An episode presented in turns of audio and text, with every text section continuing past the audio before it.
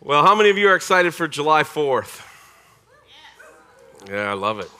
How many because it's hot dogs and, and hamburgers and lakes? How many is it because it's our independence and our freedom? Amen. Well, the message I have for you today, and I've told this to a few of you, and y'all look at me with wide eyes as soon as I say it, but the message this morning um, has been clocked out many times, and it comes to an hour and 48 minutes. Now, I have it sliced down to a nice tight 25 for you, so don't panic.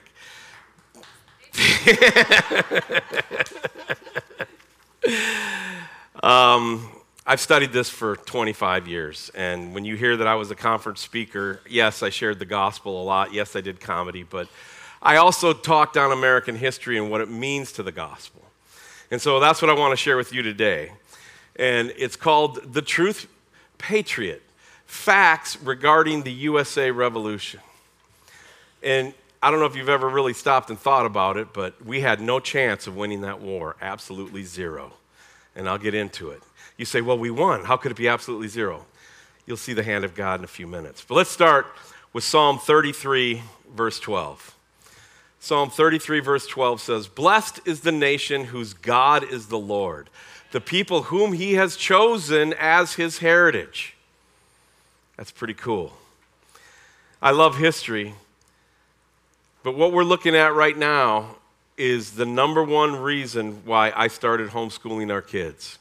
It was because revisionist historians were starting to teach history that I knew wasn't true. See, revisionist history will teach children that they, they teach children differently now than what many of us were taught in school. There are two things that historical rev- revisionists teach. You ready? Number one, you evolved without God. That's the first thing they want to teach our children and you. And number two, Christianity had little role in the founding of America. Well, I want to take a closer look.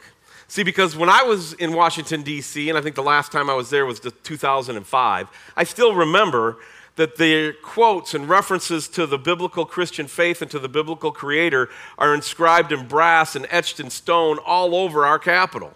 You can't run from it.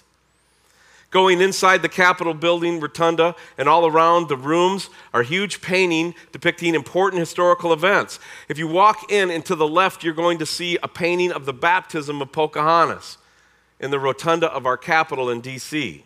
To the right, you're going to see pilgrims praying for God's mercy before sailing to the New World with an open Bible in full view, smack dab in the center of the painting.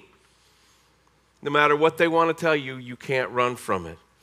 Now, I had the privilege of uh, going to a banquet for some political senator and you get there, you don't know where you're going to sit. They just, you go up and you say, Hey, we're Chris and Emily, we're here. They say, and they give you a ticket, and you look at the ticket, and you go to that table, and you sit down. Well, I sat down at this table, and to my right was a man named David Barton. Anybody know who David Barton is? David Barton's from Wall Builders. Wall Builders has the goods. They have all the historical documents. It's all there for anybody to see. We're talking about empirical, you can't de- debate it. You can't debate that that's what's going on. Also, there was a guy named Peter Marshall who was the Senate chaplain for 30 years. He had a son named Peter Marshall Jr.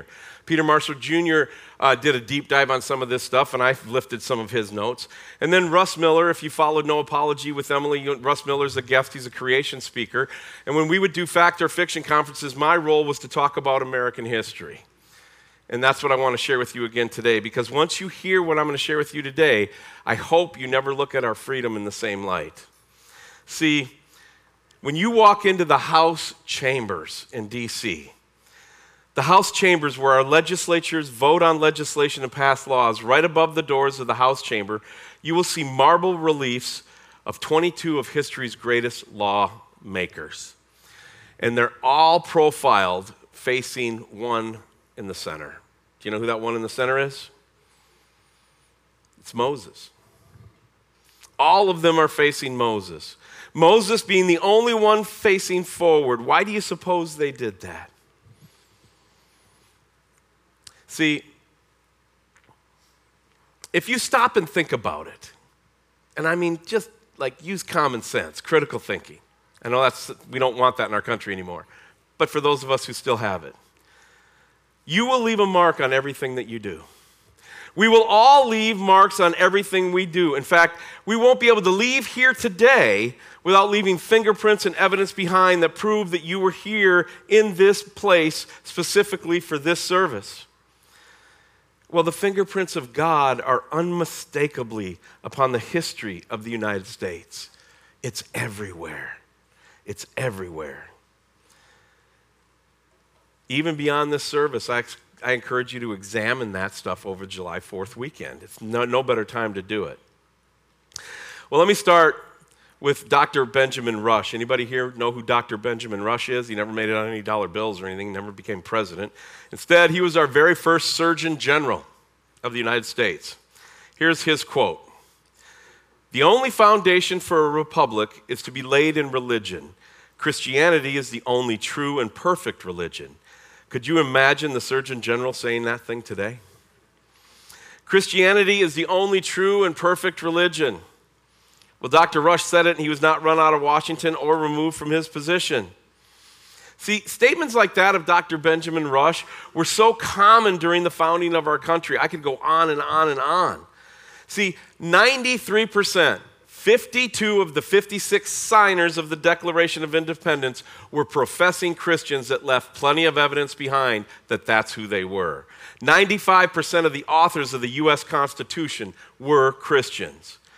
Take a deep dive look at the Declaration of Independence. You know what it says? It reads that all men are created equal and endowed by their Creator with certain inalienable rights. We all got taught that in high school, at least I hope we did, even in the last 20 years. But before that, I know we all got taught that, yes? So, what, by that one statement, what can, we, what can we dissect? We can take three very important things from that one statement. Number one, we have a creator. Number two, all are created equal. And number three, our rights then come from that biblical creator. In fact, the framers of our Constitution, they cite two main references. One is the Ten Commandments inside the King James Bible. Pretty obvious, yes? The other, who they quoted in the framing of our Constitution at length, was Sir William Blackstone in his commentaries on the laws of England. How many of you know Sir Willie? Nobody? Well, Sir William Blackstone is an 18th century English legal scholar. And he had as much to do with our Bill of Rights and Constitution as any of the founding fathers. See, he believed, William Blackstone believed, I love this guy, he believed that the laws of England should be easily understood by the common man. In other words, take the mumbo jumbo and break it down so the common man can understand it. So he took all the legal jargon of English law and wrote it into a common language. At the heart of Blackstone's philosophy was the Ten Commandments, and his writings are just packed with Judeo Christian values. And as a legal scholar, he taught that man is created by God and granted fundamental rights by God. There is no doubt, and can be no doubt, no matter how you want to spin it, that man being endowed by our Creator is the only context by which we are supposed to interpret the U.S. Constitution and the Bill of Rights. Now, it is very telling that the Constitution begins with the words, we the people. It reinforces the firm belief that our founders believed that each person's rights come from their biblical creator. It is with this backdrop that I want you to take on your 4th of July weekend. Okay? Psalm 33 12. Psalm 33 12, put it back up there. Blessed is the nation whose God is the Lord, the people whom he has chosen as his heritage. Ever since I started really getting my mind around the evidence, I have felt more and more and more as an American is called by God to be for his kingdom because we're American. You think it's a coincidence that the apple of God's eye, the nation of Israel, biggest supporter all these years has been America? In fact, if Harry S. Truman wouldn't have signed that deal on the 14th of May, they wouldn't have found it on the 15th of May, 1948.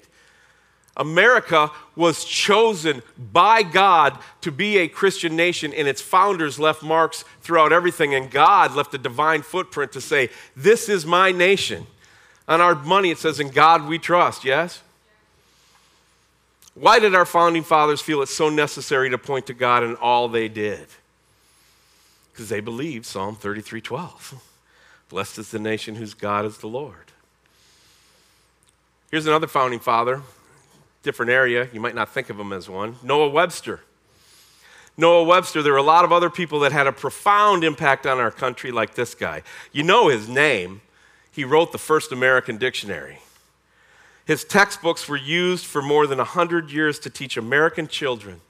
He graduated from Yale. He started the first law school in the United States. He's called the father of American scholarship and education.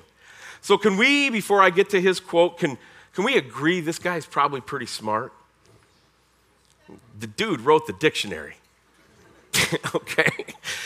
Noah Webster, the father of American education, said this. He said, Our continued success is dependent upon our educating youth of America in the principles of the Christian religion. So we should ask ourselves is that what we're doing? Obviously, it's not. When did it go wrong? Where did it go wrong? What do we do now? Well, one of the things we can do is look at the actual founding of our nation. I want to talk about some real historical facts as we pursue Independence Day this week. And there's two things I'd like to add to the foundation to reinforce, and I cannot stress this enough. One is that this country was founded on Christian principles by Christian men and women. That's fact. You can try to spin it if you want to, but you're lying, okay? A lot of people believe that many of our founding fathers were deists or universalists. And let's look briefly at a few statements by some of the founding fathers, just to give a feel for the mood at the time, okay? Sam Adams wrote a tract widely read by the colonists called The Rights of the Colonists as Christians. In it, Sam Adams said, and I quote, The rights of the colonists as Christians may be best understood by reading and carefully studying the New Testament. On the day the vote was for independence was taken, it was taken on July 2nd, 1776. It was signed on the 4th. But it was after the vote was taken. Sam Adams rose to his feet and he spoke the following words into the stunned silence to close that day's proceedings. Are you ready?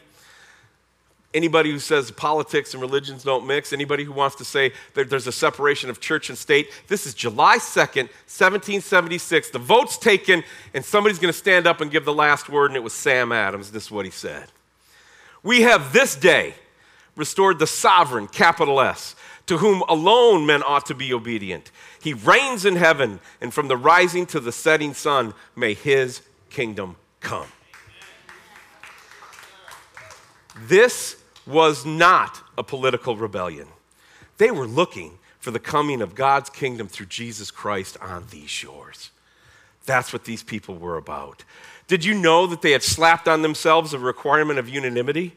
Had any state voted against independence, they would not declare it. In political rebellion, majority rule will do just fine, right? We see that every day. This proves that they were not hasty. By signing, understand what these 54 men were doing. With that signature, they were laying out their property, their safety, their future. They were putting it all on the line for freedom and liberty. Patrick Henry, the author of the famous Give Me Liberty or Give Me Death speech, one of the greatest quotes was this You ready? America was not founded by religionists nor on any religion, but on the gospel of Jesus Christ. How's that for a blunt statement by the founding fathers? John Adams, second president, said, Our Constitution was designed for a holy and moral people. It is wholly inadequate for any other. I'm not saying they were prophets, but look around. So I ask you, is it possible that the founding fathers had an outlook that, of the people who would you know, base their existence on Holy Scripture so much that they would leave open the right for misinterpretation, yes? with the understanding that the power of God and His Word would win out in the end. So we don't need to divide ourselves over the minor stuff. That's really what was going on. This possible conclusion would then leave open the possibility of some historical errors in labeling them deists. They did, some of them didn't want to fight because they thought not to fight over doctrine, then they get labeled many years from now. When that happened, many years later, 200 years later, they start calling them universalists and deists. That was not what was happening. Secondly, and hopefully this gets you fired up to, to study American history. Again, wallbuilders.com is the place I would go if I was you, if you get, get into this. Secondly, is there any evidence that God supernaturally intervened in America's founding? Is there anything that would point to that there was actual divine intervention? It's everywhere, y'all. It's everywhere through all the stories of the Revolutionary War. Now, I don't know how many of you have even thought about it since I mentioned it 10 minutes ago, but we had absolutely no chance to win the war for independence. None. This, it would be the equivalent, and this is not an exaggeration, it would be the equivalent of just the people in this room. We have to come up with a football team, and we have to play the Kansas City Chiefs, and if we don't win, we lose our lives. And we have to play them tomorrow. What do you think our odds are? I mean, I have a pretty good arm, but it ain't, it ain't that good. Plus, I, again, if you didn't pay attention, this was the 37th year in a row the NFL passed on me at this year's draft. So, I know. I know.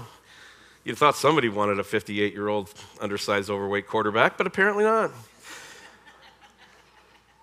That's what it would be like. It's not physically possible, but that's the equivalent. Why do I say that? Because we were outgunned, we were outmanned, we were outsupplied, we were outgeneraled, with the exception of Washington, Benedict Arnold, and a few other brilliant commanders. The British Army and Navy were the finest fighting force in the world at that time. They were highly trained, highly skilled, highly disciplined, highly motivated. We never had a chance. We had 11,000 American troops up against over 21,000 crack British regular army troops. Us against the Kansas City Chiefs, yes? Now, 5,000 of our men, five regiments, were raw recruits from the state of Connecticut. They had not had one hour of training, not one hour of drill. They were absolutely raw. Now, these cats, they'd fight like madmen.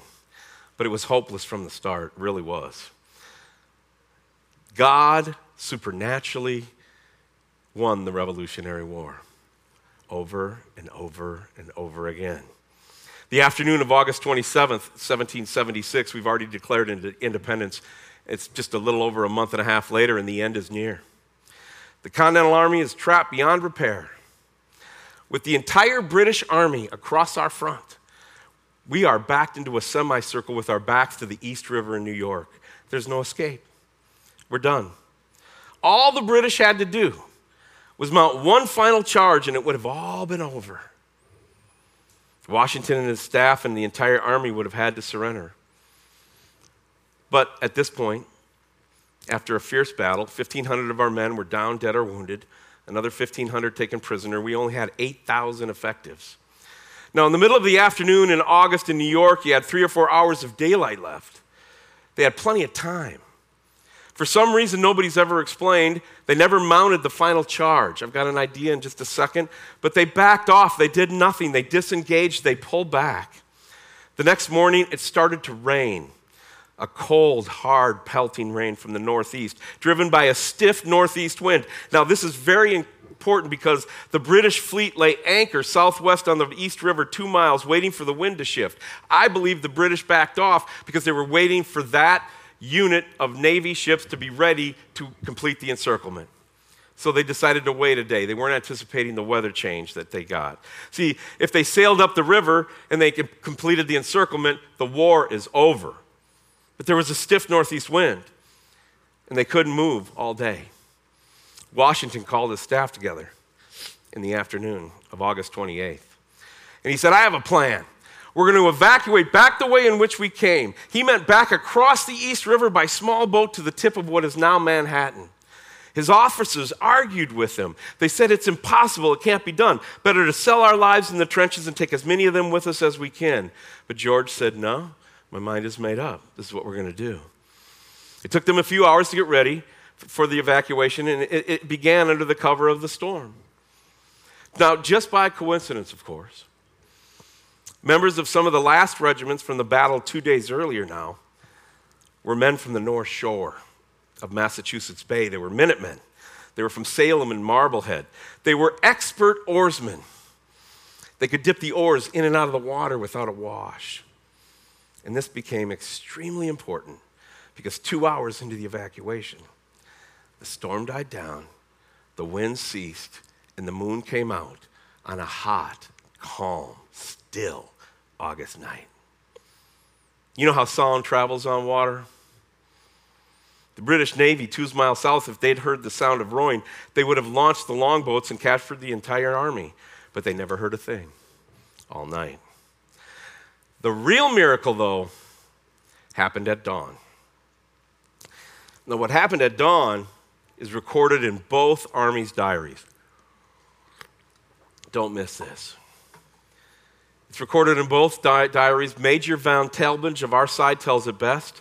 Van Tallmadge wrote, As the eastern sky began to lighten from black to purple, streaks of red and orange, just as the light began to rise, every American eye was anxiously on the eastern horizon. Why? Because several thousand troops were waiting on the Brooklyn shore. And as soon as it became light enough, the British could see they would all be captured. Van Tallmadge wrote, Just as the light rose, a dense fog rose out of the earth. And this is what he said. Listen to this. I recall this peculiar intervention of divine providence perfectly well. This intervention of divine providence. The fog hung like a blanket between the two um, lines, the American lines and the British lines, and formed a corridor across the East River to the tip of Manhattan. We tarried until late morning. Gets even better at the very end. Van tells us that the fog lifted at the same moment the last boatload of Americans left the Brooklyn shore. The British guard saw what was happening, ran down to the shore, fired a couple futile musket shots, but they fell just short. The last boat was just out of range. 8,000 Americans got away scot free. The British wrote in their diary, you ready? The hand of God is against us. You better believe it. You better believe it, Nigel. The hand of God created this nation. And as we celebrate this nation, there's men and women from my era, from my neighborhood, people that knew my dad, people that knew my grandfather that fought in world wars in Vietnam and Korea, but go all the way back to the Revolutionary War. And think of all the great men and women who have stood for freedom and many of them stood for freedom because it was a way to share the gospel with the world. I ask you, up until 1999, everything's been different since the year 2000, we all know that. But up until 1999, who shared the gospel more than the United States with the rest of the world in the last 200 years? Nobody. Because God created this nation. And now, when we were in Israel, I saw some news headlines. Now, you know, this nation is, is so far from what it once was. And when we celebrate the new religion of America with the hanging of that flag at the White House, my stomach turns and it has nothing to do with those who wave that flag. It has to do with discounting the people that gave us the American flag.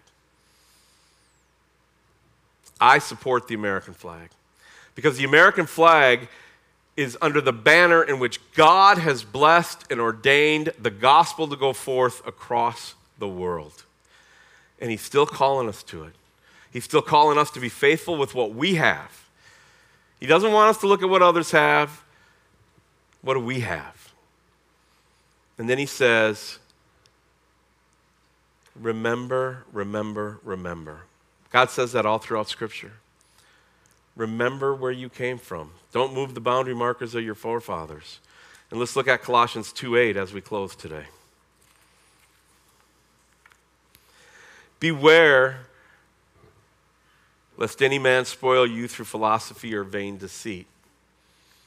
The version I have up there is see to it that no one takes you captive by philosophy and vain deceit according to human tradition according to the elemental spirits of the world, and not according to Christ. That's what we want for you. That's what I want for myself. I want to not get taken into deception based on human tradition. Understand the facts, and you will see that God not only has created this nation, He has blessed this nation, and He has given us freedom for another day. And I, for one, am really, really excited to call myself a Christian and to call myself an American. And may God bless you this weekend, and may God bless America. Let's pray. Heavenly Father, we just love you and thank you and praise you. We ask that you would just be with us as we hold on to our salvation. And sometimes, Lord, it gets slippery. We need you to hold us in your grip in those moments. Lord, we ask that you would just guide each and every one of us through our Fourth of July holiday and let it be one where we're always remembering your great sacrifice, which gives us eternal life, which makes our freedom even better. We love you, Jesus. Amen. Thanks for listening to the teaching ministry of my husband, Chris Danielson. BibleIdiots.com is still the website for this show, but we have grown. The new parent ministry is found at freshroadmedia.com. We would love to have you join us on our sister broadcast, a talk show that walks out Christian living and Bible apologetics entitled No Apology with Emily and Chris, a weekly download from freshroadmedia.com. Both broadcasts are listener supported, and we would love to have you join us as the Lord leads.